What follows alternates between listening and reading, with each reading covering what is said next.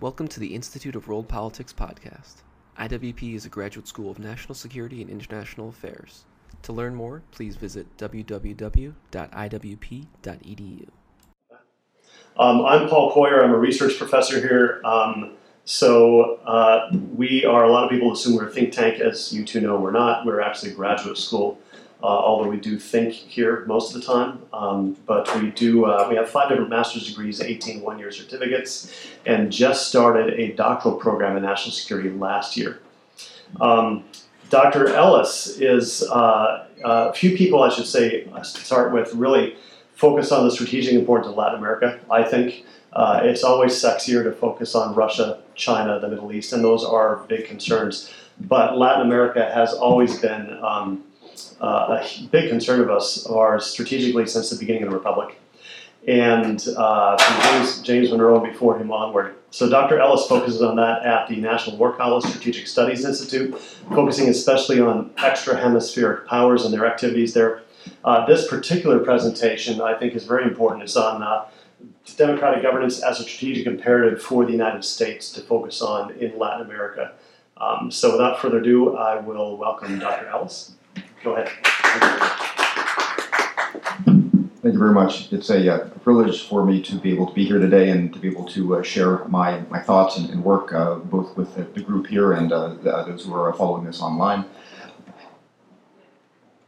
Democratic governance is a term that you may have heard before in various different capacities, um, especially coming out of the tradition of our uh, Department of State, uh, variety of, of, different programs uh, over the years. Um, today, I'm going to try to apply the concept of democratic governance in a different way, in a different political context.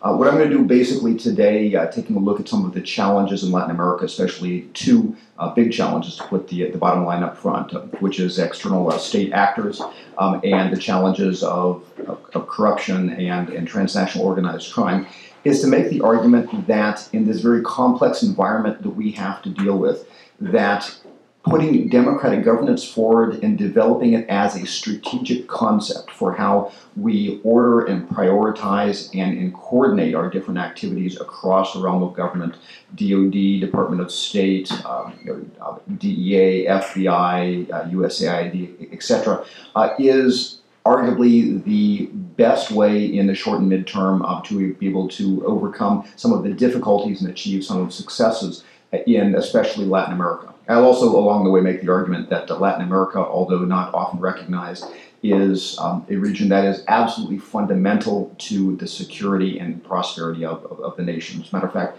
um, what I would argue right now is that Latin America is actually so important that we inadvertently treat it as a domestic issue. If you think about the politics that uh, led to uh, you know, our, our, current president, our current Congress, many of the, uh, uh you know, the most uh, significant issues in our national discourse today, whether it's talking about the wall or, or immigration or, or, security, indirectly it goes back to what is happening in, in Latin America. Because at the end of the day, um, you know, there's no other region in the world with which we have greater ties in terms of not only commerce but sunk investment, uh, with which we have geographic connectivity that, that is closer. So basically, what happens in the region, whether it's prosperity or the lack thereof, violence, uh, uh, the uh, flow of, of, of, human beings and the connection between um, the family here in the United States and, and the human beings in, in, in Latin America um, really drives, um, makes it, it, it, what happens in Latin America be fundamentally of importance to, to, to, the United States in a way that's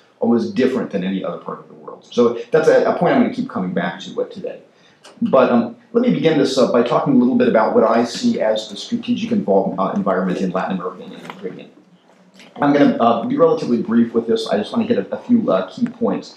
But um, what I see is important to understanding the Latin American in, environment is the way in which there's an interplay between the conditions within the region and uh, their historic precedents, uh, the various difficult, uh, difficulties such as transnational organized crime, um, and the way in which um, the political dynamics and others are, are taken advantage of and, and impacted by the activities of extra-regional actors. And here I'm mostly talking about China and Russia, but we can also talk about those who we see as less adversarial to the United States, whether it's Japan, South Korea, India, the European uh, European Union, etc.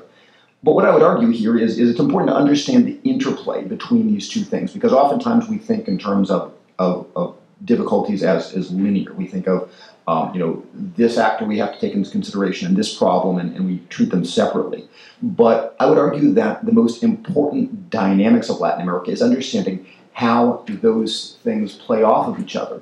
And at the same time, the solutions also comes about understanding how um, we have to incrementally manage that system again um, by tackling certain parts of it and coordinating that as, as it evolves over time.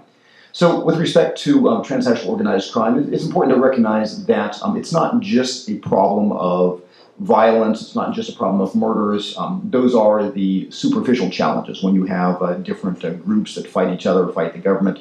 Uh, if we take a look at the, the eruption of violence un, under first Calderon administration during the, the war against the cartels and, and, and really accelerating in recent years uh, with, with the, uh, the end of, of the Enrique Peña Nieto administration. If you take a look at the, the violence in, in Latin America, especially the Northern Triangle with the, with the Maras uh, groups such as Maras Salvatrucha, uh, Barrio 18, uh, if you look really, if you look across, you see that um, you, you do have the dimension of, of challenges of public order through violence and crime um, and that produces refugees and other things. But you also have challenges to um, institutions through the uh, criminal flows, um, and those are not.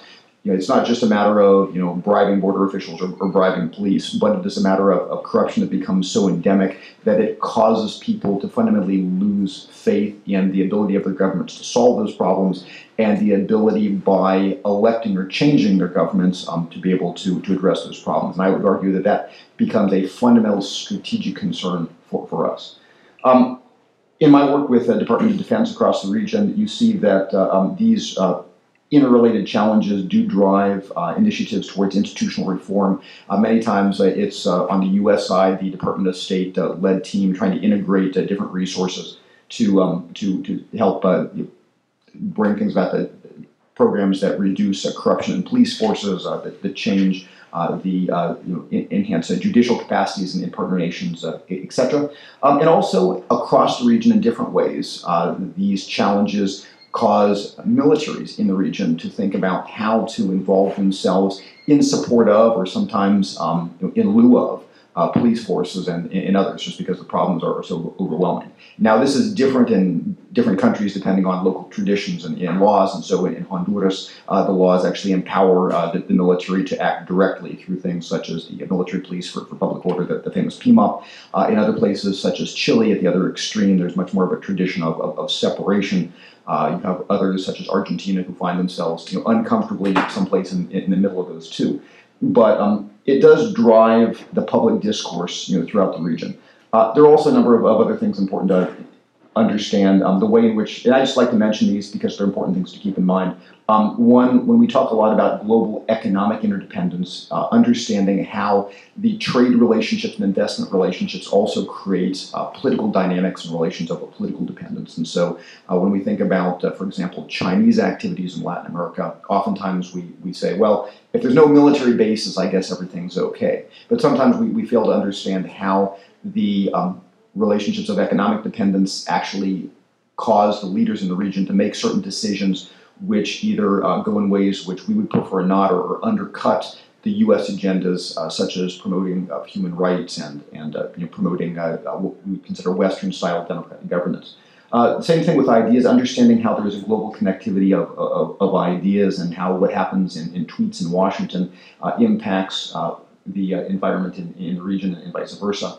Uh, again, we've talked about people. Uh, literally, just today, we're in the process of, of yet another uh, a wave of, of, immigrants coming from the Northern Triangle uh, who started out from San Pedro Sula, Honduras, and who are coming, uh, I believe, uh, today towards the Guatemalan border, etc. And of course, you know, this coexists with other flows, such as the flow of more than 2.6 million Venezuelans who have, who have permanently, you know, left their their homes and who are going, you know, throughout the region. Uh, it's not too long ago that we saw that here in the United States, when we changed the wet foot, dry foot policy regarding uh, um, uh, the access of, of, Cuban immigrants to, to the United States, um, how that uh, unleashed a, a, refugee crisis that rippled throughout the region and, and the borders of, with, uh, with Costa Rica and Panama, and Nicaragua, et cetera, et cetera. And then, of course, uh, we've talked about extra hemispheric actors. And one of the things I'd like to emphasize here is, is that um, we shouldn't think in Monroe Doctrine terms about all extra hemispheric factors being inherently bad or trying to do the same thing. There's really a mixture of complementarity um, and competitiveness of what different actors are going. Different actors have different objectives. And so again, I just wanted to start out with one paintbrush of, a little bit about how I see the Latin American environment to uh, set the stage for democratic governance. Now I'm going to go down into a little bit more detail about what I see as, as two of the core really challenge areas that I'm going to come back to specifically for democratic governance. Um, so number one is external state actors, especially Russia and China, and then the second will be transnational organized crime. So uh, let's move actually to take a, a one step down to look more in depth about extra hemispheric actors. First of all, again, as I suggested, important to recognize that each of the major actors from outside the region uh, has a, a, different level of, of resources um, and reach and objectives as they go into the region. So when we talk about Russia, we tend to find that in general, um, the, uh, the Russians have a much more limited group of, of, people with whom they can engage effectively as friends. That's traditionally been those nations who are uh, relatively anti-U.S. Uh, so in, in 2008, for example, when the Russians wanted to re-engage to prove to the United States that uh, you know if we were mucking around in their backyard, specifically in the context of uh, U.S. deployments uh, during the unfolding civil war in, in, Georgia, then they could do something to muck around in our backyard. But when they wanted to send that message, the partners that they reached out to it was basically a coalition of, of anti-U.S. actors. I mean, it was, it was Venezuela at the time, to uh, to a lesser extent, it was, it was Cuba, it was uh, Ecuador a little bit, Bolivia a little bit. Um, 2013, 2014, when the Russians wanted to come back into um, to, to show a similar message uh, due to their displeasure over our opposition to their initiatives um, in support of their allies in, in Ukraine and the Ukrainian civil war, uh, did very much the same thing. And so you, you see a, a pattern in which um, the Russians tend to work with a more limited group of, of countries in terms of, of their closest military interactions. Uh, similarly, um, with respect to sectors, uh, the Russians have obviously a strong uh, uh export-oriented arms industry. Uh, we can talk about Rosatomneft and, and Rostec. Uh, they tend to have a, um, a relatively limited but, but important gas and oil in industry. So companies like you know Gazprom, companies like Rosneft, companies like like TNK, companies like Lukoil at different levels of, of commercial versus versus state involvement. Uh, Russians uh, tend to have um, many fewer, I would say, resources. And so, for example, given the amount to which their economy depends on oil exports, when oil prices uh, dramatically fell, you actually saw that Russia's ability to finance arms sales through Rosatomneft, et cetera, fell off and, and really impacted um, Russia's ability to, to engage through the region in a way that did not happen with the other actor that I'm going to talk about in, in a few minutes here, uh, China. But um, also, again, there was a time that you probably, if you followed this a couple of years ago, that we talked a lot about Russia and China, and it seems like these days we talk a lot more about just China.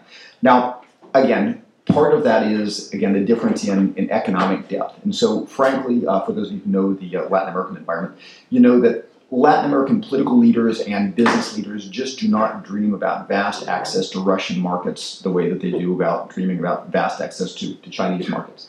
Um, also, um, in many ways, the limited number of, of Russian friends in, in the region, uh, this has been a relatively bad couple years for Russian involvement in terms of the electoral cycle in, in Latin America, uh, thanks in part to some of the lessons that other parts of the region have learned from, from Venezuela. And so, for example, it really arguably started with the election of Mauricio Macri in, in Argentina. Uh, you uh, again, uh, you ending some of the uh, military sales and other opportunities that uh, the previous government of, of, of Cristina Fernandez de Kirchner had created. Uh, the turn, um, the return of Sebastian Piñera in, in, Chile, and in the way that you know that government um, the previous government, the, the, second incarnation of the government of Michelle Bachelet, had begun to open some possibilities for military diplomacy and other diplomacy with the Russians.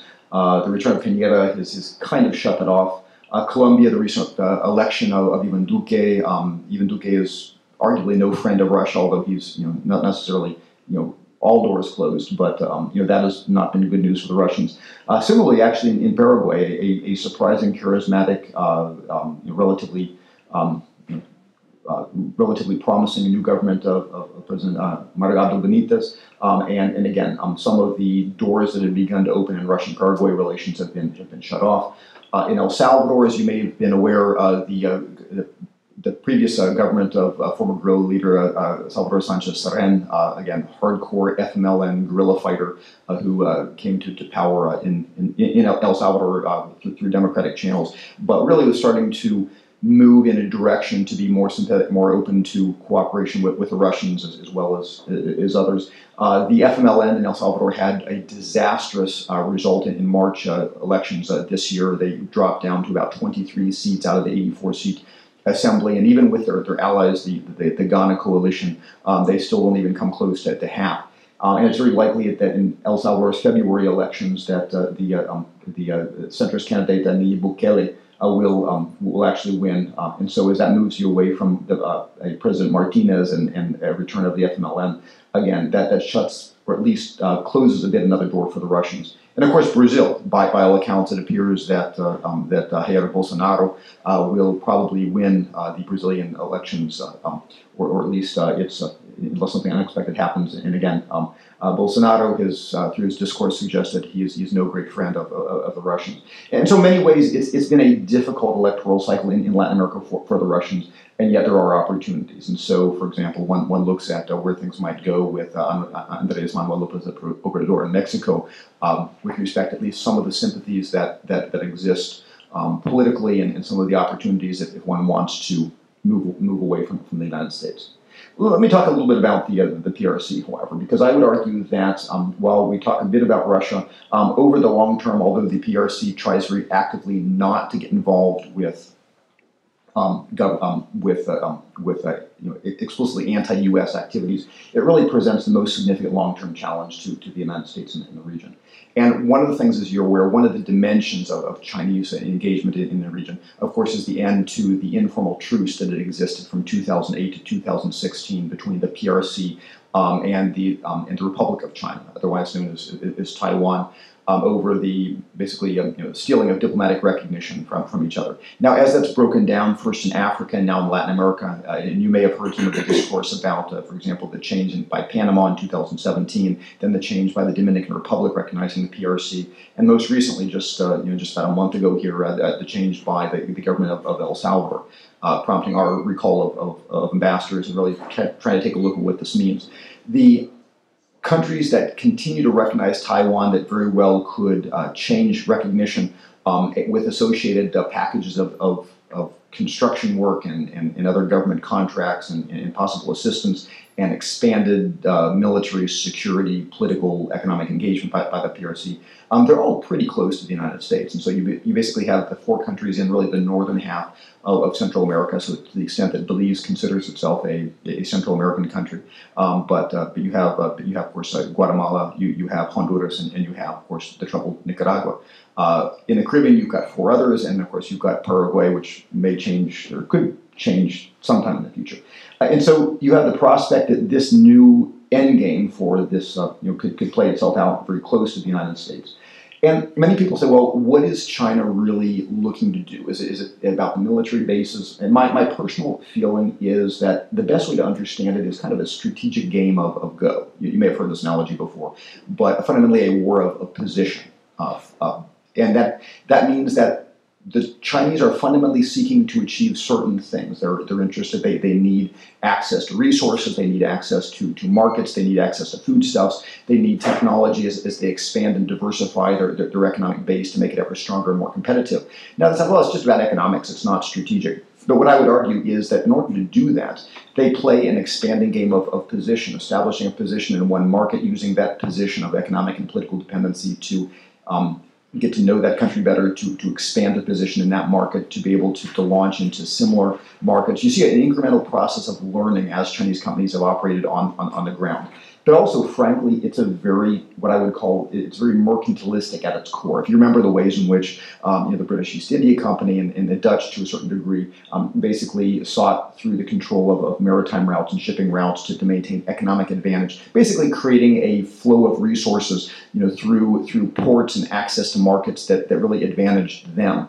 Um, the Chinese actually did something very similar uh, really throughout their history. If, you go back to what the Chinese used to talk about with the old uh, Silk Road, uh, so for example, um, you know, fundamentally it was part of the system by which tribute flowed from the barbarian periphery into the Chinese core in, in a manner that was designed to bring riches and, and power and, and, bolster security of, of China. Um, in many ways, um, the, the new One Belt, One Road uh, initiative goes back to that Chinese mercantilistic core. It is, um, you know, about really creating a flow of value. As, as, the Chinese try to capture global value added in terms of, of their expansion into the banking system, in terms of their expansion into um, the, the um, you know, going up going up the, the chain of, of, of value adding companies, to um, to really do things in, in a way that structure those those flows in a way that benefits them. And so, if you look at specifically the you know the Maritime Silk Road, the um, One Belt One Road, what it tends to be all about is is control over strategic ports, um, not necessarily just for military things, although the military in places as we've seen, such as Djibouti, can can be drawn in later. But it's about um, it's about the flow of goods through their transport. So, for example, a China Overseas Shipping Company or, or COSCO, um, and you probably hear more about Hutchison, but it's really more about COSCO. I, I would argue right now.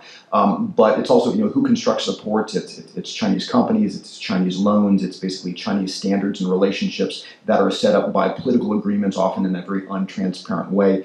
Um, and so my point about this is really not to go into the individual details, but what I tend to see is, is that strategically there's a whole structuring of the relationship from you know ports to maritime flows to construction to finance with basically Chinese economic strategic objectives in mind. Um, and this plays out in, in Latin America among other places. And one of the ways that that plays out is, is through basically um, you know, weak or needy local governments.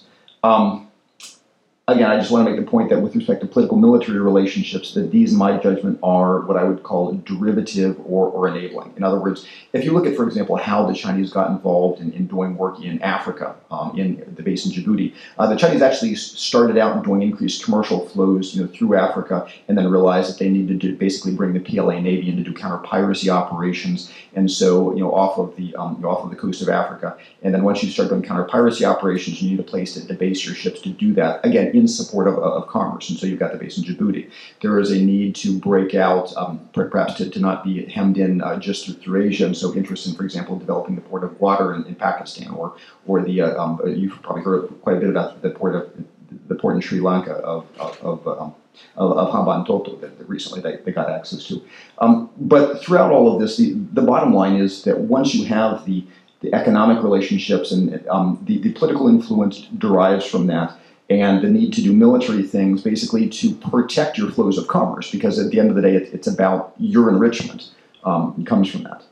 Um, institutional changes we find that the prc is, is also looking to change the world um, in, in ways uh, basically that make it uh, safe for the continued rise of, of china. Again i refer to this kind of the, the modern reincarnation of the chinese uh, tribute system. And so you know you see work for example to to adjust institutions and the rules and partnerships in, in, places like, for example, the Inter-American Development Bank, which the PRC joined in 2009, doing new, new loan partnerships, um, through their individual bilateral strategic partnerships in the region, through multilateral activities like the China CELAC Forum, uh, through uh, some military to military relationships that they acknowledge um, is in, in their uh, 2015 uh, white paper that the military actually supports these plans uh, through the um, through through the internationalization of, of yuan through the, the renminbi, uh, basically to, to make sure that they are not dependent on a dollar denominated international financial system, which would again financially be, be very dangerous for, for their continued rise. Um, so the Chinese tried to make the world safe for the continued rise of China. But at the end of the day, we really come down to a fundamental idea. Well, if we were moving into a world where the Chinese are capturing the value added and capturing the power and changing these institutions, why should we care? And at the end of the day, you come down, and, and the Chinese themselves only fleetingly talk about Tianxia, um, but this, this idea of a system of ordered relationships of, of the international universe. Um, but what I would argue is that while the Chinese are not seeking to have a competing concept of world ideological domination, the way we used to think of the US versus the Soviet Union, um, the idea of a Chinese world that is oriented around flows of wealth to China and the dominance of, of Chinese commercial institutions and the ordering of relationships, um, you know, according to Chinese power, this is very different than the idea of universal human rights that we're used to in the United States, or, or universal rights of, of, of states, depending on whether you're a small state, or, or the absolute principles of, of, international you know, justice. And so I would argue that, that these are indeed things of, of concern. But again, so what we see overall with extra hemispheric actors is that um, you know it's not necessarily just about the military activities, but especially when we look, we look at China, um, that uh, the expansion of, of the Chinese um, into uh, economic relationships, into port relationships, into public contracting, into other types of relationships um, is a matter of, of concern, and it's one of the concerns that is enabled in part through weak governance in the region. Um, let me say just a few things about transnational organized crime, not as much uh, detail, but uh, let me uh, just briefly comment that, that first of all, uh, it's, it's useful to think of, of multiple types of, of uh, organized crime groups. You have some of the big groups that do international finance. We think of some of the Mexican cartels, such as Sinaloa or, or Jalisco Nueva Generacion. Uh, you have some groups that call themselves gangs but are really international cartels, such as the expanding uh, First Capital Command, the PCC in Brazil, or, or its uh, older uh, cousin, uh, Comando Vermelho. you have um, some groups who are more territorially oriented, such as the Salvadoran gangs, who basically concentrate on dominating territory and may you know, co-opt or charge rents to those who pass through or use their territory and may sometimes get somewhat involved in flows such as drugs, but are really mostly about the territorial control. You have some what I would call criminal intermediaries. These are people who do certain things, uh, smuggling groups in, in, for example, Salvador, such as the Perrones or, or, or the Texis cartel, or the old um, or, or, the old Lorenzana or Mendoza family in, in Guatemala, for example. Um, and, and, understanding just how this is a very complex uh, space. And again, it's not just about drugs, although we often co-inflate narco trafficking with uh, with organized crime, but, but it's about a portfolio of activities again that leverage the weakness of, of government in, in many different ways: um, contraband, extortion, kidnapping, et cetera, et cetera. And there's a codependence between legitimate business and illegitimate business. Uh, essentially, you cannot operate an illicit economy without having a illicit one. Um, you know, how would you get transportation? How would you uh, do some of the, the, fundamental things? You know, you need a chemical industry, or at least the ability to import chemicals if, if you're going to move drugs. Um, you need a financial system if you're going to be able to earn money and legitimize your, your, your earnings, et cetera, et cetera. Um, and frankly, you need also an informal economy to be able to have access both to the people who work as the, you know, your, you know, the, the soldiers in your, in your, you know, illicit army, if you will. And you also need um, an informal economy because it's through a cash based economy that you can basically hide the illegitimate sources of wealth you eventually legitimize. But again, you recognize that things like the informal economy and things like these other activities really depend on weakness of the state.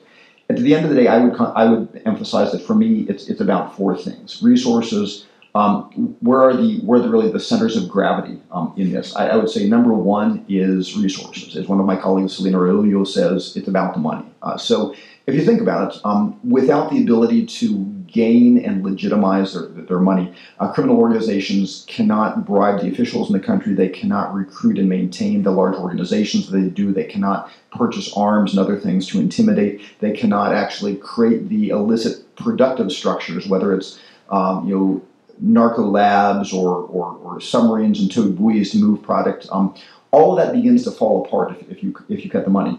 Um, also, the cycle of corruption and impunity. This isn't just about corruption in you know blocking the flows of illicit goods at the end of the day, when you have you know thoroughly corrupted police forces, you, you undercut interagency collaboration because you have you know, military who is afraid to share their information with the police until everyone's in the, in the same helicopter or vehicle going to the op because they're worried that somebody's going to blow it.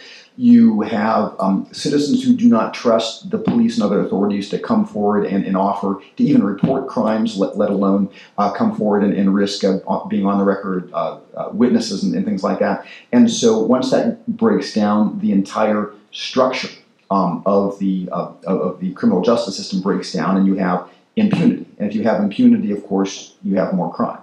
Um, and at the end of the day, if you have corruption and impunity at seemingly uncontrollable levels, then again, citizens begin to lose faith in the ability of their system to resolve these things through democratic means, opening a door to let's try more, more extreme solutions. And at the end of the day, also political will is important because solving all these things in real ways and not just kind of managing the violence or managing the appearance of crime uh, implies costs. And so, as we saw again with the Calderon administration in Mexico, as, as well as the um, as, as, well as the Enrique Peña Nieto administration and, and others, um, oftentimes really going after the bad guys generates uncertainty, generates competition between the groups who are left after you take down leaders. That generates violence. Uh, oftentimes, there are economic costs as well. So, there was one case in Honduras, for example, when they took uh, down um, uh, Jaime Rosenthal, who was invo- uh, a leading financier, head of, something called, called Grupo Continental, which is kind of like taking down Citibank in, in the United States. I mean, it was so large, about a fifth of the entire Honduran economy was, was tied to Grupo Continental. Um, it literally put, at least temporarily, thousands of people out of work. And so, going after the resources, going after the cycle of corruption, and making sure that you have political will, I would argue, are, are key. Um, but also, the key is um, you probably hear a lot about the term whole of government uh, approaches. And I, I, would argue that whole of government is uh, it's a useful concept. Um, and I think most governments in Latin America and elsewhere actually do whole of government to some degree or another, to the extent that they understand that you have to have some development, you have to have some law enforcement, you have to have some, you know, reform to your institutions. What I would argue they don't do well is actually coordinating the implementation of, of whole of government and adapting it as the situation evolves after they basically act against the enemy. Um, to use a, a, military analogy, for example, um, you know, if one talks about combined arms warfare, no uh, decent military officer would say that combined arms warfare just means that you throw some infantry in and you throw some cavalry in and you throw some logistics in, and, and uh, as long as you've got a little bit of everything, that's, that's combined arms. No, of course not. What combined arms is all about is, is bringing those things together and, and using them and, and adapting the way that they coordinate in, in, in the battlefield as the battle unfolds and as the enemy reacts to the initial engagement. And I would argue that, that making whole of government work against transnational organized crime is, is the same basic problem. You have to uh, not only have a little bit of everything, but it's how you coordinate and, and how you adapt. Okay. A few comments about what we've seen as kind of the U.S. response to date to these two really serious challenges, hemispheric actors and transnational organized crime. And again, really my, my key point in this whole presentation is the importance of having a strategic concept to really order, to help you to prioritize, to help you to coordinate, to really help you to guide what the different organizations within the U.S. government are, are, are doing.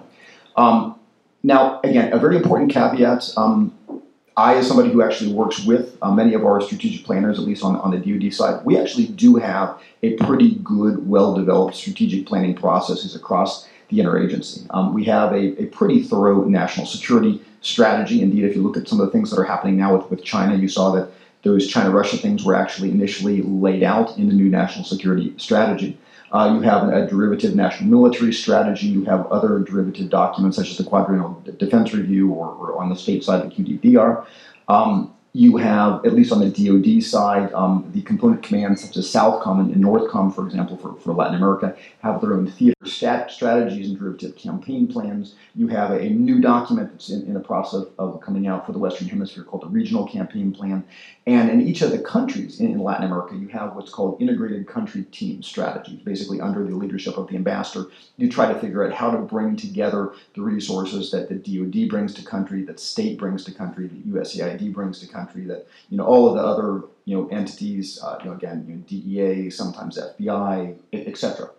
The problem, thus, is not that there's no strategic planning. The real problem is that this goodness basically breaks down before getting to a coherent thorough solution. And why is that? Um, part of it is about budgetary fights. Uh, again, if budget is, sausage making, um, if you think about all of the processes of you know, not actually getting budgets, you know, the president's budget being dead on arrival, um, getting um, having to go year after year, um, this year being one of the few exceptions with DoD, uh, continuing resolutions, uh, congressional plus-ups for, for, for favorite program. So the budgetary certainty there is, is, is not so much there. Of course, uh, with Department of State, especially where some of the most important governance programs come from, you have a lot of reductions.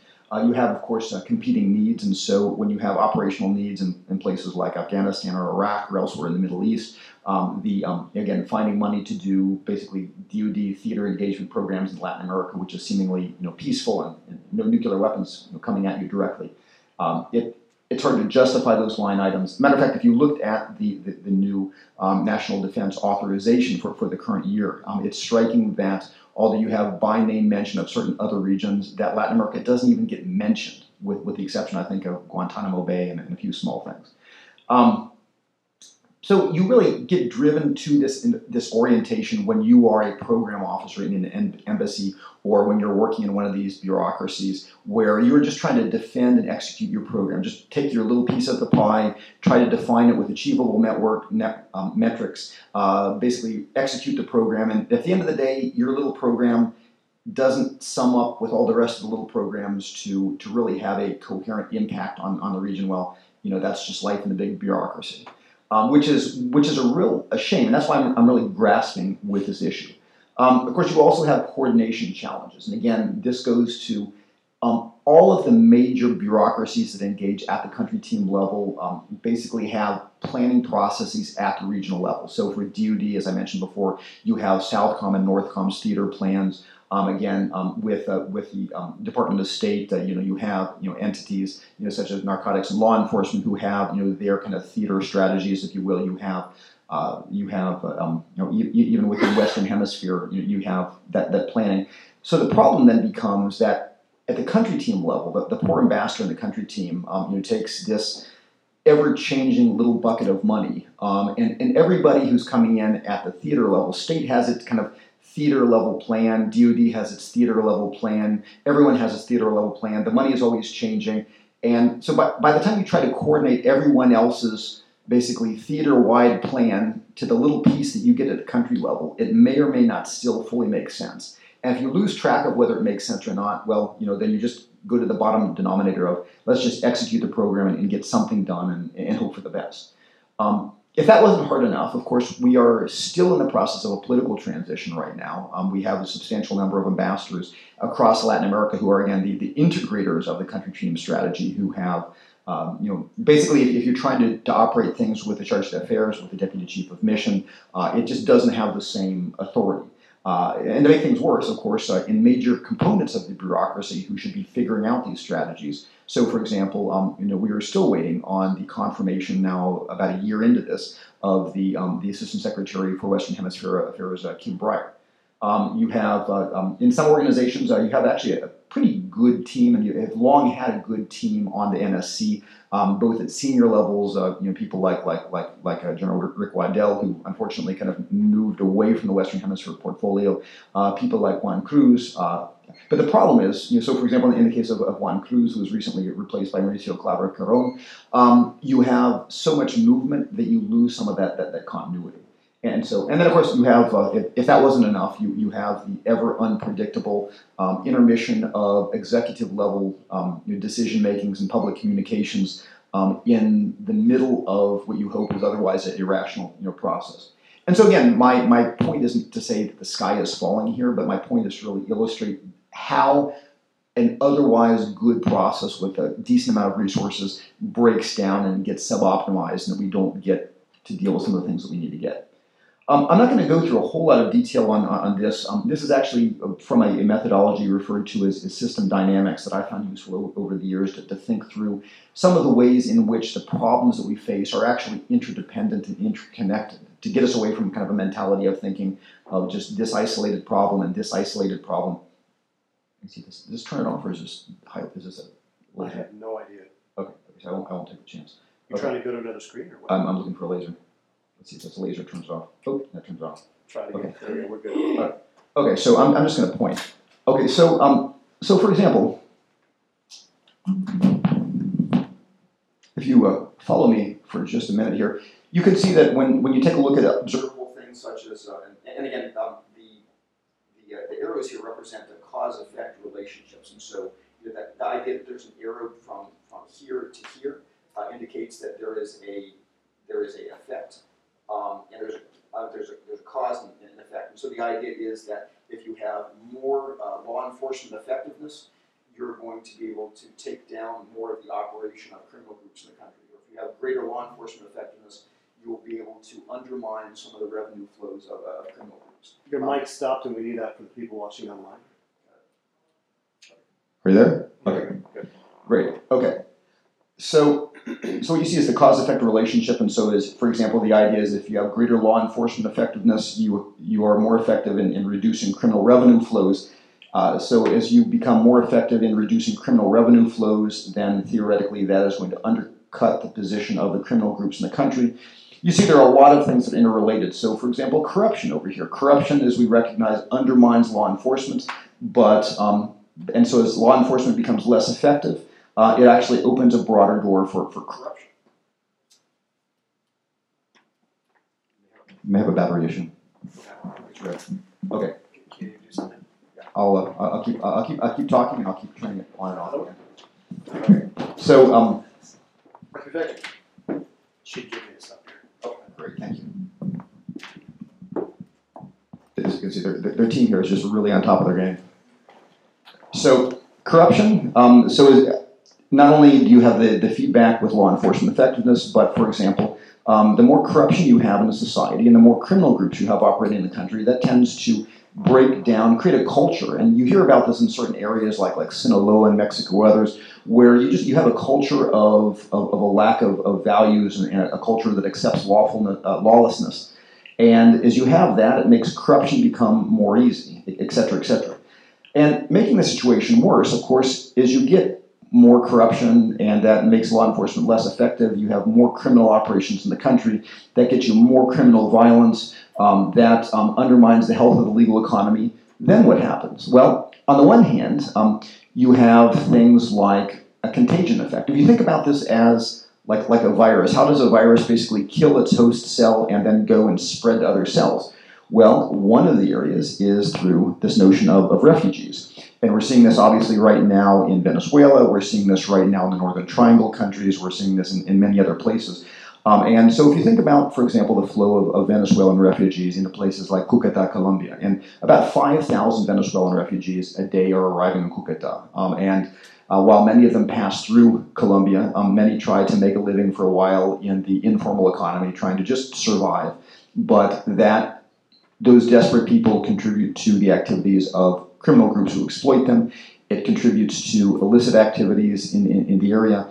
Um, it, uh, it, it, contributes to a lot of other problems. And so, in many ways, those refugees, um, without saying the refugees themselves are bad people, but their sheer human need and volume uh, tends to put stresses on all of the places that, that, that they, they go and, um, and, and uh, basically help to, con- to take weak governance and make that a, a problem in, in other places. Um, but in addition to to the issue of, of refugees and, and the way in which that can create a contagion effect throughout the region, you also see how this can become disastrous in terms of, of populism. If you ask yourself, where did populism really come from? For example, the um, the election of Hugo Chavez in, in, Venezuela, and you know again through electoral means, or Rafael Correa who came to power in Ecuador, or or, or Evo Morales who came came to power after the, the loss of, of faith in the old government of, of, of, of the MAS. Um, in almost all of the cases, frustration again with the levels of corruption, with the inability of elected party systems to solve the, these problems, led citizens to accept non democratic or non traditional solutions in, different structures.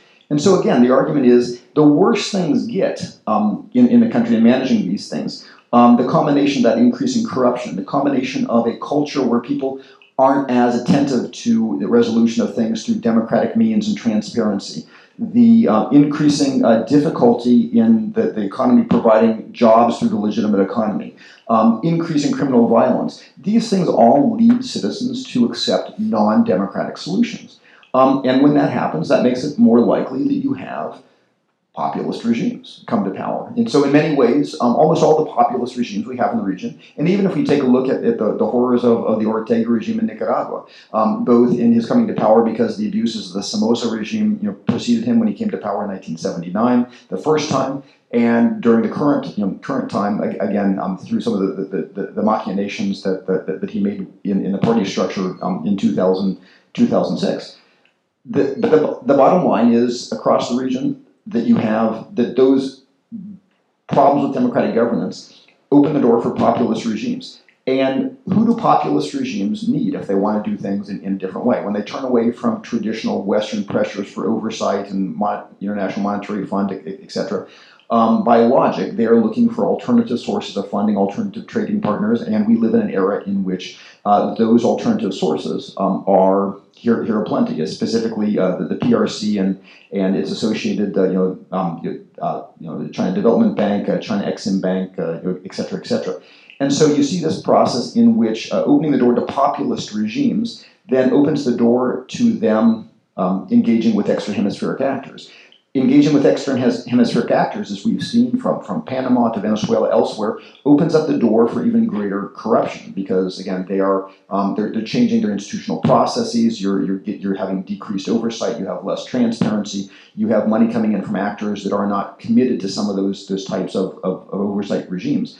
And frankly, the more things get worse and, and the more that you get pushed down that, that that, that route, um, the more that the money and financing from um, extra hemispheric actors um, helps to keep populist regimes, such as, for example, the Maduro government in, in Venezuela, in, in, power. So my point about all of this, really, to take this in a nutshell, is a. It's obviously it's complicated. It's this is you know this might look like a big blue bowl of spaghetti, but hopefully, at least from some of these illustrations, you get the idea that for me to understand the dynamics of of how corruption leads you to populism, how populism leads you to extra hemispheric actors, all these reinforcing effects, you realize that you know it's not enough to just attack one part of the, the government or one part of the problem. Okay, so um, just very quickly, and I'm not, I'm not going to dwell too much on this slide, but um, you know, some question of well, what do we really mean by democratic governance? Obviously, it involves the, the word governance and, and the word uh, you know democratic. And I will admit that um, again, it's it's the idea of the ability of the organization who administers a territory to do so efficiently and effectively, um, basically to assemble and employ resources to address what I would say are the legitimate objectives of, of the administration. So I try to make this as neutral as possible. Um, and obviously, there are a lot of differences about what is the proper role of government. I, I, think, in general, most people agree that there's some notion of defending territory, some notion of, of combating crime and insecurity within the territory, some notion of, of having maintaining some justice, perhaps rule of law in the territory, and something about advancing whether it's you know prosperity, whatever that means, not necessarily monetary prosperity, but but some type of prosperity. And what do we mean by democratic? Again, many people can disagree, but this idea that people within the territory should at least have some direct or indirect control about what the government does and, how.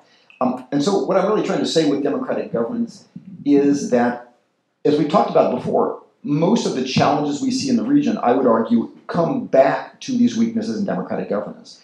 And so, again, I'm going to go a little bit faster in the interest of time because I, I don't want to uh, I, don't want to uh, keep you here all, all, all afternoon with this, but the idea basically being that if you think about the inability to um, have, have spaces in which you can uh, you know, keep criminal groups like, like the FARC or ELN in Colombia out, or um, you know, combat the, the influence of, of cartels such as the Jalisco Nueva Generación in, in Mexico, etc., or you know, groups like Mara Salvatrucha, Barrio 18, or, or others in, in the Northern Triangle, um, that the lack of governance causes it. And as again, we just talked about, um, that corruption at the end of the day um, opens the door because you have a loss of faith to solving problems through established governance, which leads to populists, which leads you to extra hemispheric actors, which leads you to more types of problems.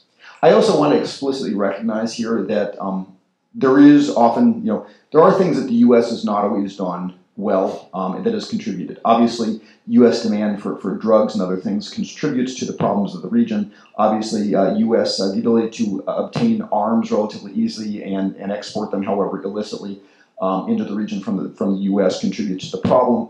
Uh, we can take a look at history and argue that the United States has sometimes, uh, you know, supported in for whatever reason uh, very questionable elites. Um, but my point with this is that whatever the U.S. contributions, which I just I want to go on record of acknowledging, you know, that yes, the U.S. has contributed to the problem, but the fact that we may have contributed to the problem doesn't detract from the importance of diagnosing the problem effectively and figuring out the best way to, to deal with it.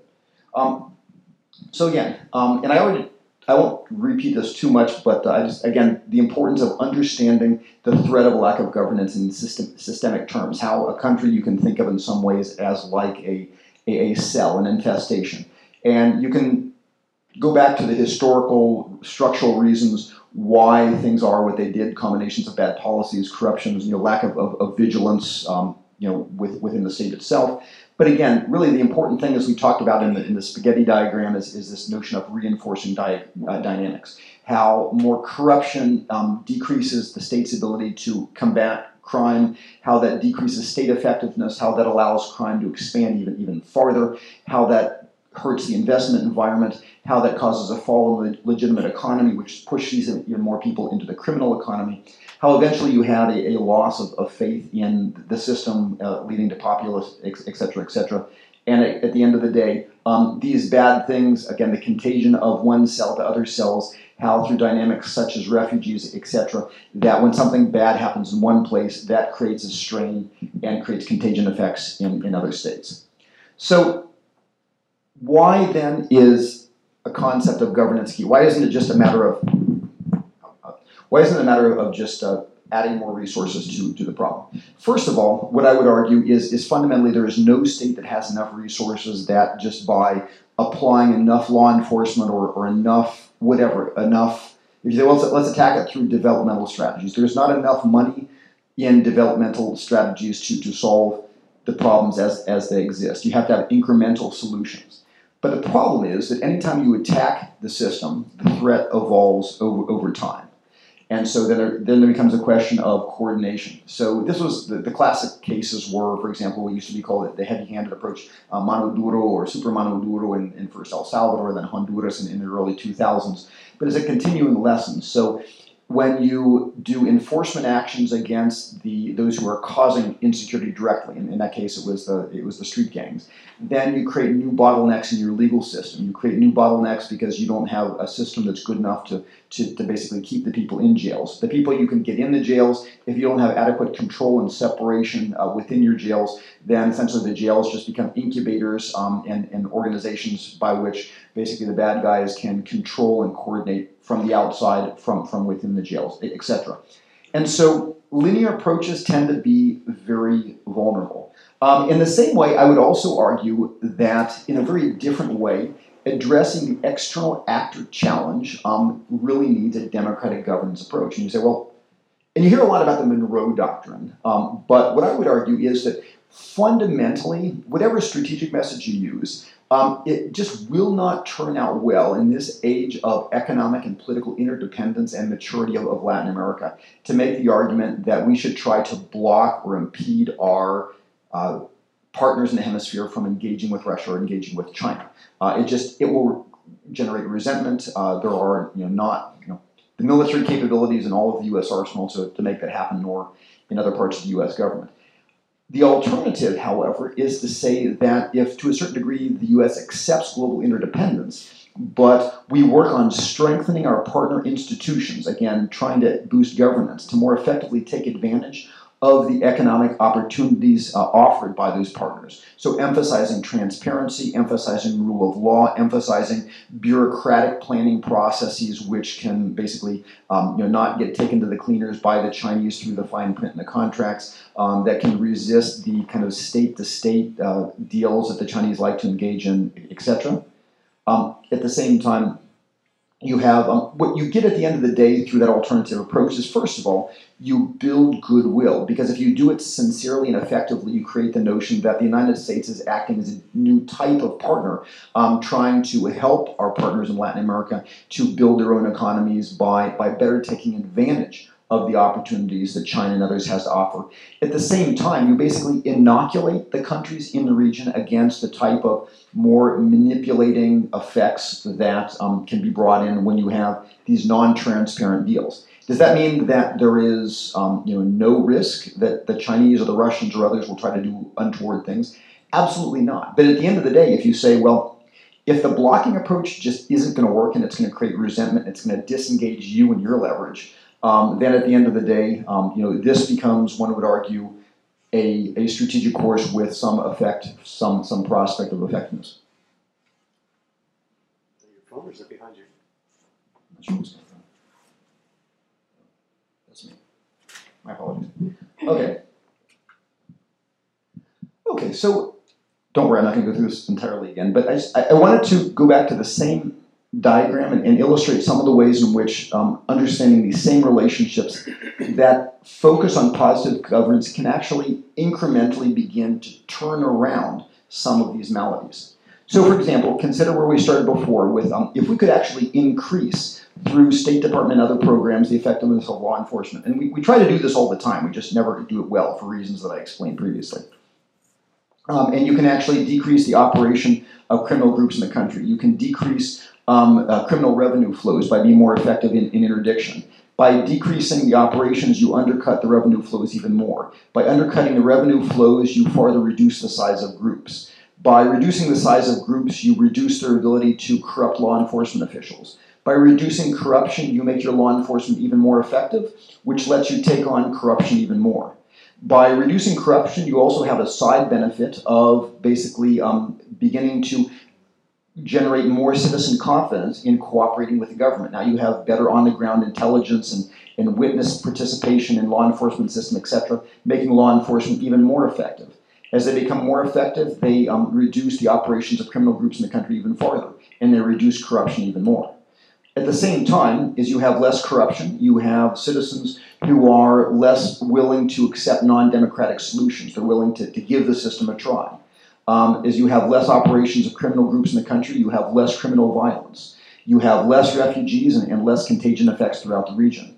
As you have less criminal violence, you have more health of the legal economy. This was part of the success of what was called the Democratic Security Strategy in, in Colombia of Alvaro Uribe, um, not, not too long ago. Um, as you have more health of the legal economy, you have even fewer refugees. Uh, also, as you have a healthier economy, uh, citizens are more willing to give the government a chance. Um, as you have less criminal violence, again, citizens are more willing to give democratic governance a chance. Um, as you also fight corruption, you also begin to restore somewhat over time the culture of, of values and, and lawfulness. And the more that you recreate and strengthen that good civic culture, the more you make your country and its institutions more resistant against corruption.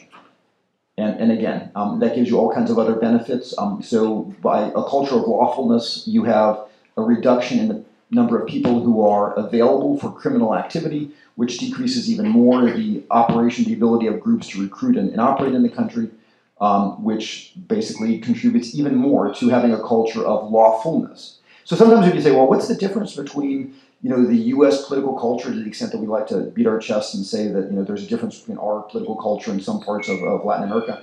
Um, to the extent that you accept that notion, um, part of it are these these subtle incremental changes. It's not one thing or another, but it's over time um, these how these small changes create these differences in, in, in culture that make outcomes be fundamentally different, even though the factors that underlie them are just a little bit different.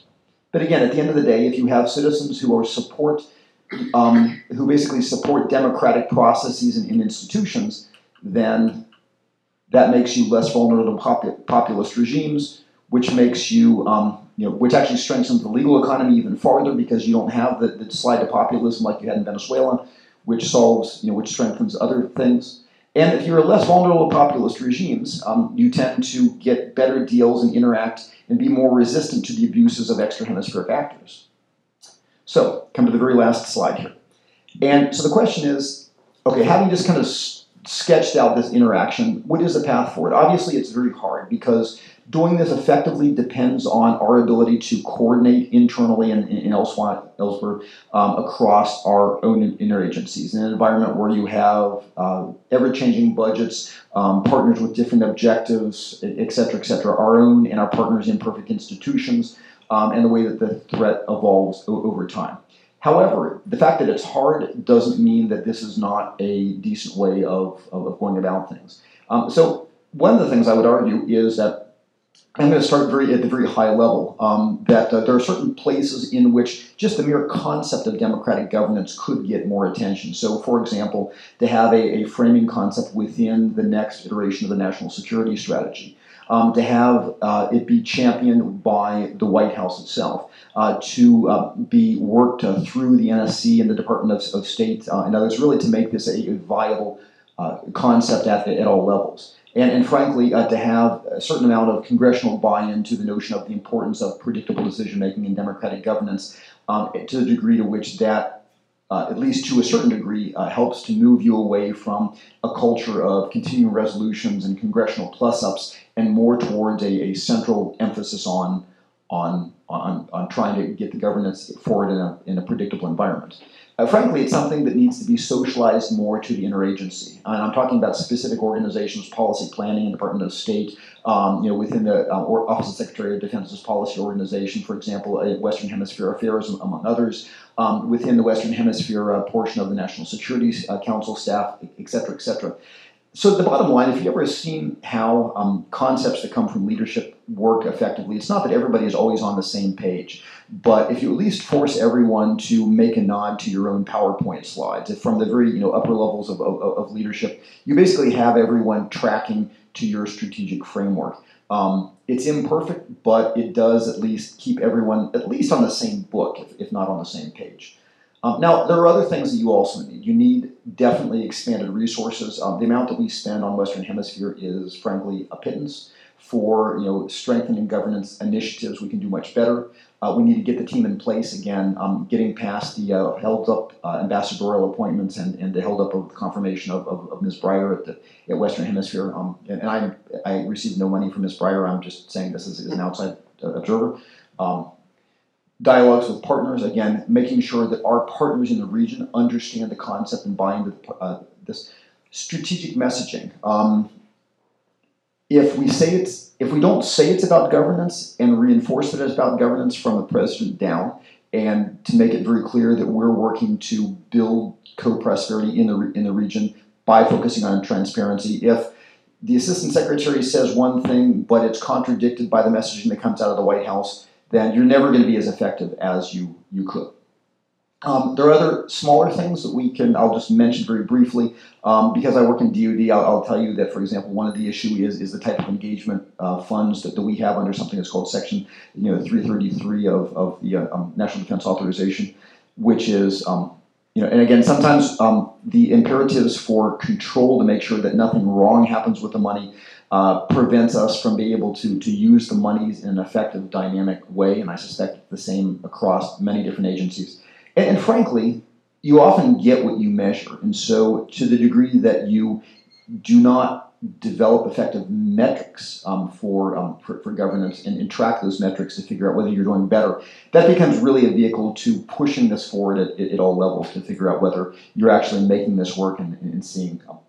So this might have sound very idealistic, and I recognize it's, it's a very complex problem.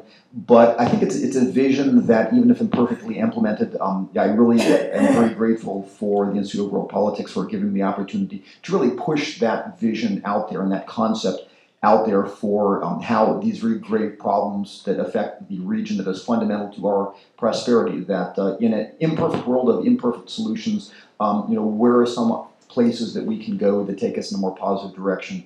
And again, so thank you very much uh, to the Institute and, and, for all of you for, for letting me put that out. And uh, um, I'm uh, open to questions until, uh, um, until our time is up. Thank you very much.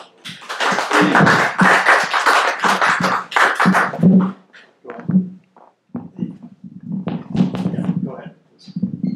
Go ahead. Okay. Well, I've had a couple of experiences that give me some insight into these things. One is that that uh, early in my working life, uh, I was an assistant counsel in the Office of General Counsel of the Navy Department. And I could, there are various things I could say about that. There was, there was not a high level of legal competence, let us say. Uh, but the, but the, uh, another part of the problem was that the contracting officers, when it got to be lunchtime, they would always drop by the office of the, of the activity with which the government was contracting and go to lunch with them. Um, and that, that was just, I mean, I never did that in my life, but in any case, that was a regular practice. Um, the, and the, uh, but, and the other thing that, that I, this is part of, I won't go to, I could go farther in that direction, but also I sat through the Manafort trial. And um, the Manafort, of course, was getting paid in, in million dollar sums by the Ukraine. And he was putting that money in Cypriot banks. And he was spending it for his lavish, the nouveau riche lifestyle uh, by with with by wiring the funds from those Cypriot banks to the people who paid, to whom he paid, one of them, he paid eighteen thousand dollars for an ostrich skin jacket. Uh, so, and, he- but meanwhile, of course, um, Manafort was Trump's campaign manager. Uh, and so you have that, and, and of course, Trump continues to defend him as, and to, to someone who was abused, uh, based on that relation. So, uh, I cite these examples about which I know something, I know, I know other examples as well. But in any case, it's this that's part of the, the system in which we live. This is just not something in some, you know, two-bit South American country. No, absolutely, and that's uh, that's probably a, a humbling uh, il- illustration that uh, to suggest that uh, you know a strategic concept is, is for us to, to work on strengthening governance within the hemisphere. Um, we uh, shouldn't you know try to suggest that we ourselves are, are not immune to uh, difficulties in in our own institution because yes, we have many shortcomings of our own, which I think you very eloquently point out. Thank you. And I want to just, uh, I thought, I thought, uh, and this was just me reading, uh, I think it was the Senate cloakroom, uh, Twitter feed towards the end of that, uh, last week. I thought Mrs. Berger had been confirmed towards the end of last week. That may have been a, may have been a fake news alert. I wonder if you had a more recent update or. I think, I think it was, the, the deal was for justices, not for her and State Department people, is how I understood it, correct? Yes, yeah, I, I, things change in Washington on, on, on a daily basis. As far as I had heard, uh, Ms. Breier has not yet been confirmed. It was, but, it was an agreement between, uh, McConnell and Schumer for a slate of fifteen justices, Gotcha. but McConnell didn't include in that package any of these political appointees. Thanks for, thanks for the clarification. And Just, just, and there's one other very small point that I'd love to get your reaction to, because it's a fascinating vision you're offering. Um, and I was very interested by your mention of Claver-Carone making it to the to the NSC. Mhm. And I remember his appointment just about a month ago, was it, not too, not too long ago. Didn't get a lot of attention, yeah. Right, and it revived the, uh, the argument of Cuba being a strategic part of the threat that we're, that is growing out of that as well. And I just would like to get your, your take on whether you think this is another, um, um, you know, paranoid theory. And down in Miami by the Cuban Americans, you do think there's something to the idea that would not be seeing the strategic threat, and not just in terms of what's happening in Venezuela, and their downfall and their problems, the problems to the region and the refugees to Cucuta that you're mentioning, but also the strategic threat to our security here in this country. Do you really think that uh, you know we wouldn't be facing this threat if it wasn't for Cuba, for the security they send, the, the secret officers are sending to Caracas? Because that, that's that's kind of their the Claver-Carones, uh, that's the argument by the private Carones of the world. They're, they're, they're telling us that you know it, it really starts and, and ends in Cuba. And, Right. and if it wasn't for Cuba, we wouldn't be seeing what's going on in Venezuela. So what do you what do you make of that? Well, that, that's an interesting question. So, so basically, you're, you're asking me to to uh, to to to, uh, to tell you whether as a as a uh, DoD employee whether I uh, whether I agree or disagree with the uh, um, senior person for, for my region on, on the NSC. Um, my my personal sense is that um, you know, Cuba plays a significant factor, but um, you know there are, are many other factors. Obviously, as I, as I suggested in my in my comments, uh, you know, understanding, for example, why things have played out in Venezuela, you know, as, as they have. I mean, both the you know the personal leadership and, and insights that uh, Fidel and then Raúl Castro, you know, gave to um, to Hugo Chavez, uh, the role of the Cuban DGI in basically you know keeping things together within the Venezuelan military. You know, obviously they have their own you know reasons in terms of, of the um, you know their you know their their you know personal commitment that they don't want the regime to, to, fall because of their, their you know personal liabilities and fear of extradition to the, the United States. But um, but you know certainly I think in, in why Venezuela has held together as it has, and, and certainly you know over the years um, you know activities in uh, different groups. If you talk about the you know Sao Paulo Forum and others, I mean obviously the, the Cubans have played a role in in many uh, things that have gone on in the, on the region. Now the question is, you know, are the Cubans behind um, you know every bad thing that has happened any place in, in Latin America um, and fully? Um, I mean, I would, and I think that's creating a straw man. I, I don't think that you know either you know Mr. Cruz or or or or, or, or you know or, or really anybody takes that. And I, I think beyond that, you also see the degree to which I mean, again, if you look at uh, you know Mr. Cruz's uh, time on, on the NSC, I mean, I think although obviously he was also very hawkish on on Cuba, uh, there was, um, but that did not mean that Cuba dominated the you know U.S. policy toward the Western Hemisphere. I mean, obviously you have a, a lot of, of of people whose you know former lives in, in Cuba have been you know forever you know truncated, and you have that very you know very strong you know Miami you know Florida com- community and, and you know people who are very influential in, in guiding the administration's you know, you know, you know policies. But um, I think recognizing the attention that Cuba gets and the importance of, of that is, isn't to say that that our Western Hemisphere policy automatically is going to be dominated by, by, by Cuba. If nothing else, I think it it guides appropriate attention to the fact that there, um, you know, that, Cuba has played you know a role among among other things. But again, it, it's is it chicken or, or, the, or the egg? I mean, you know, the ability of the Cubans or the Chinese or anybody else to get involved in institutions also depends on the vulnerability of, of those institutions. And so, you know, do you, you know, concentrate your strategic concept on blocking or inoculating or, or what combination of both? Um, but so that, that's about the best hedge I can give you on that, that, that very good question. Yes, ma'am. Thanks for your presentation. Um, I do think your presentation at the end is pretty much too uh, optimistic. For one thing, let's say compare how they change to democratic.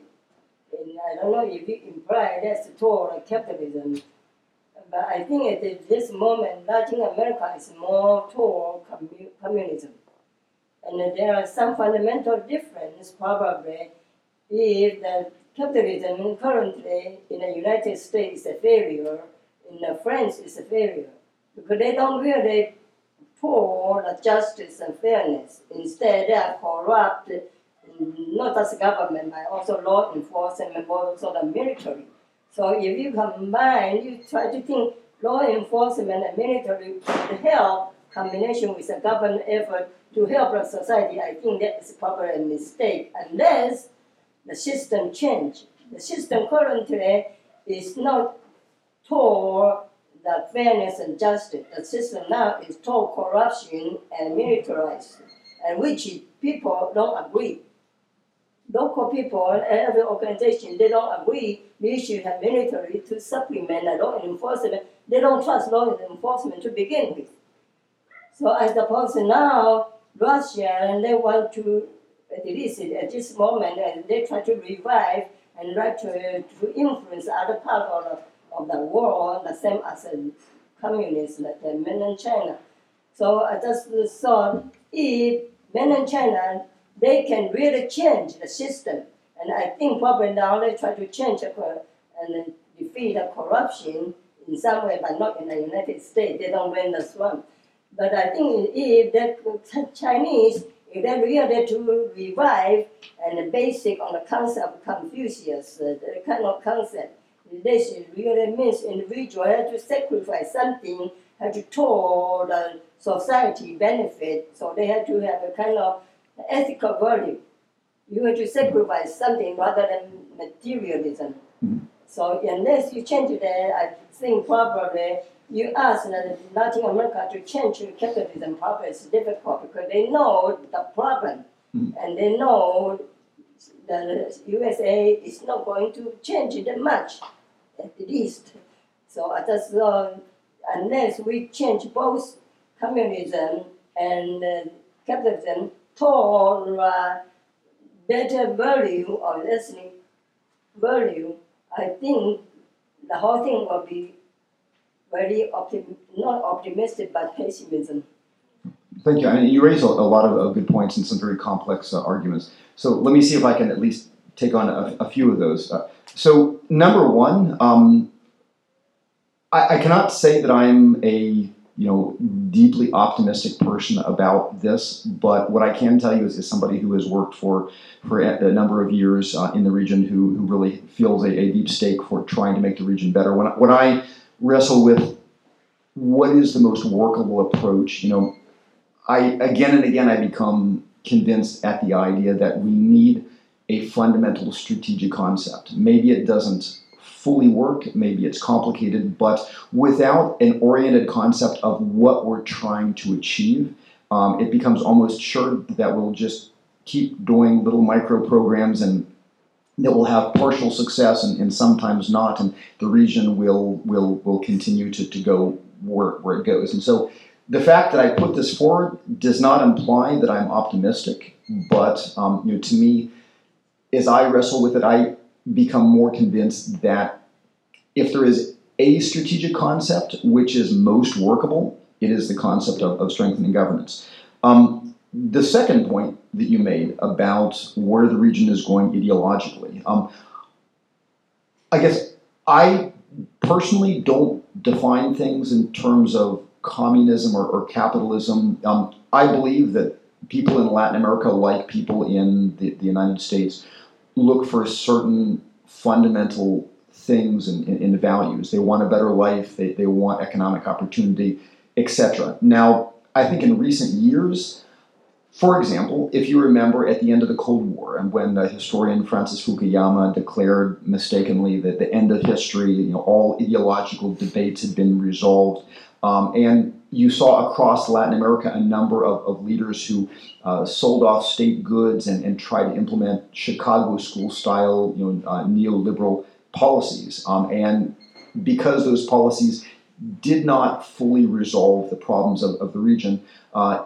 later you had different countries that the pendulum swung back. And so um, you had some centrist left projects like, like Lula in Brazil, for example, or Bachelet in Chile, or, or, or, or, or others. You had some more populist experiments that rebelled completely against the, um, the, the approach. And so, again, we, we mentioned Hugo Chavez. Um, and I think right now we are in danger of another historical moment where it appears the pendulum is moving in our favor, but I would say we shouldn't pat ourselves on the back too quickly. Um, when you look at, for example, the rescue of Mauricio Macri, or Mauricio Macri in Argentina moving things in a positive direction, but he is in a very delicate position with the IMF. Uh, the return of Piñera in, in, in Chile again, but um, you know with uh, some of the social challenges and, and others that Piñera faces, you know, the future in Chile is, is also not certain.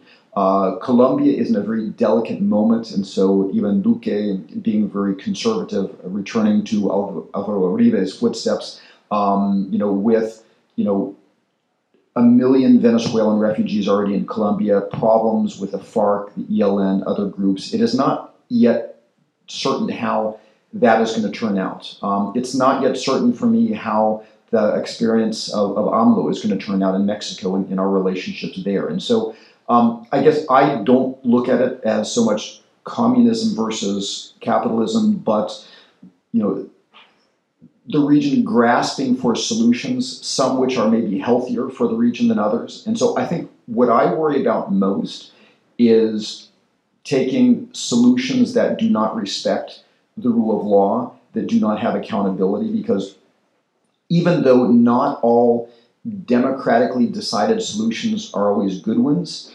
um, it's generally the case that populist solutions do not turn out well. And so when I when I look at these um, these things, I the question I wrestle with is how can we help the region to to better deal with these challenges? And again, so I, I keep coming back to the issue of, of, of, of governance. Now I know I didn't address all of the the questions that you raised, and there's some philosophical questions you raised about the reconciliation of, of you know communism and, and capitalism. I maybe I, I won't go there, but but I think for me the, the important thing is, is how do we work with our partners in the region, um, or at least to be seen as, as partners to develop better governed regions so that if they go, you know, if they select leaders that try left solutions or right solutions, or if they engage with China or not, that that can occur in a boundary that does not cause instability in the region. It does not cause strategic threats for the United States. And so, you know, how do we manage that by being better neighbors in our own interest? So, anyway, I'll, I'll, I'll stop at that point, but, but thank you for the very good questions. So, Guyana has recently been described to me as a vertically integrated narco state. And going forward with this massive discovery of oil, um, more U.S. private interests are going to be going into the region. So, what would you say is the path towards democratic governance and breaking down that integrated narco state into something that's more manageable on this path forward? Sure.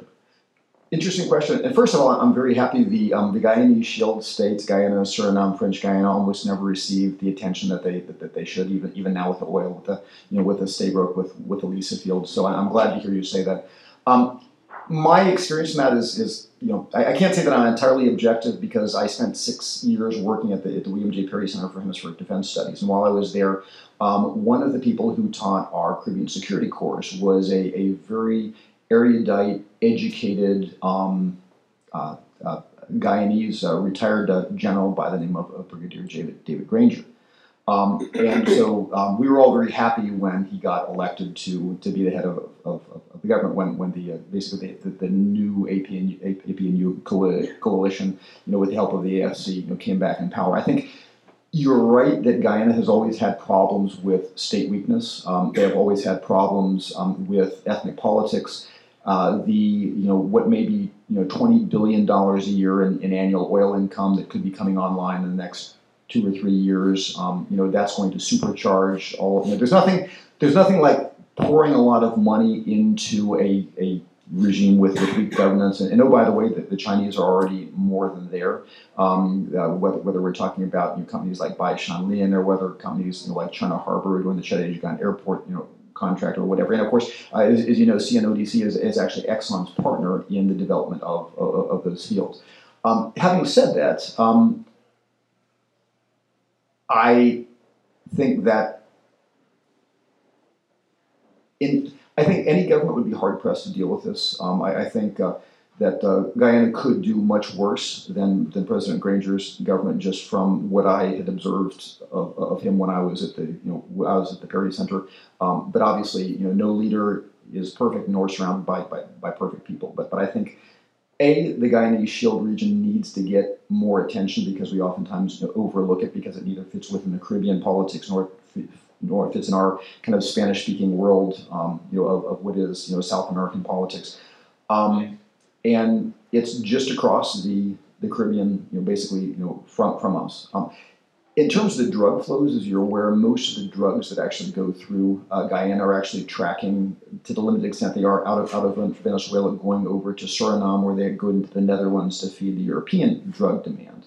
Um, but but Guyana is still, I, I, think, it's an area that needs to get more attention, and, and again, the money coming in makes that a, an ever greater you know, concern. So so hopefully that, that addresses the. You know, it's not a perfect. It's not a perfect solution, but in terms of how you address the the challenges of the impact of drug money in, in general, I, I mean, I, I guess I, I, would go back to my, my, my fundamental argument about uh, about governance and, and all of the sub elements of that, which goes to um, you know using technology and other things to capture uh, corruption.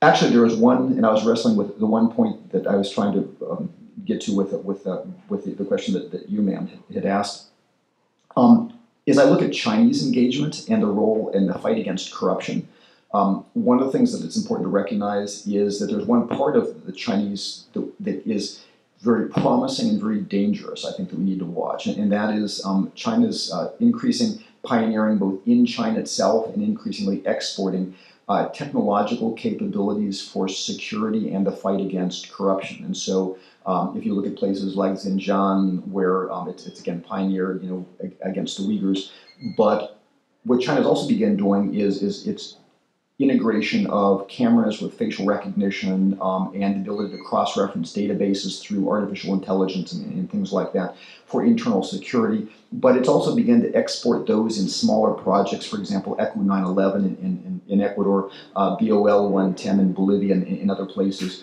And given the difficulties with corruption in, in Latin America, one of the opportunities and dangers, um, there are many ways in which we can fight corruption through the selective use of, of, of technology, uh, identifying patterns of, for example, um, you know, unexplained income by police officers or other government officials through cross-referencing databases, um, you know, following individuals and things. And, and, sometimes technology can help to make up for imperfections or the corruptibility of, of, of humans in, in, law enforcement. The risk, though, the flip side of that is that um, to the degree to which Chinese finance Chinese solutions to fighting corruption actually work well, um, the temptation will be for Latin America not only to bring into good the fight against public corruption that that makes possible or public insecurity, um, but also to begin implementing that as a, a fight against political dissidents and, and, things like this. I mean, you even find it on a micro level right now with the Sandinistas basically uh, singling out in a crowd who the resistance leaders are and basically, you know, picking them off, you know, one one by one in, in their homes after the uh, after the protest. And so, um, I worry about where technology can take us because I think it can take us, it can help us, but it can also endanger the very liberty that we have at the, at the same time. So I, we have to manage that affair, uh, carefully. Okay, I think we're a bit over time, so we're going to have to end now. Let's thank Dr. Ellis for joining us. Huh? Thank you all very much.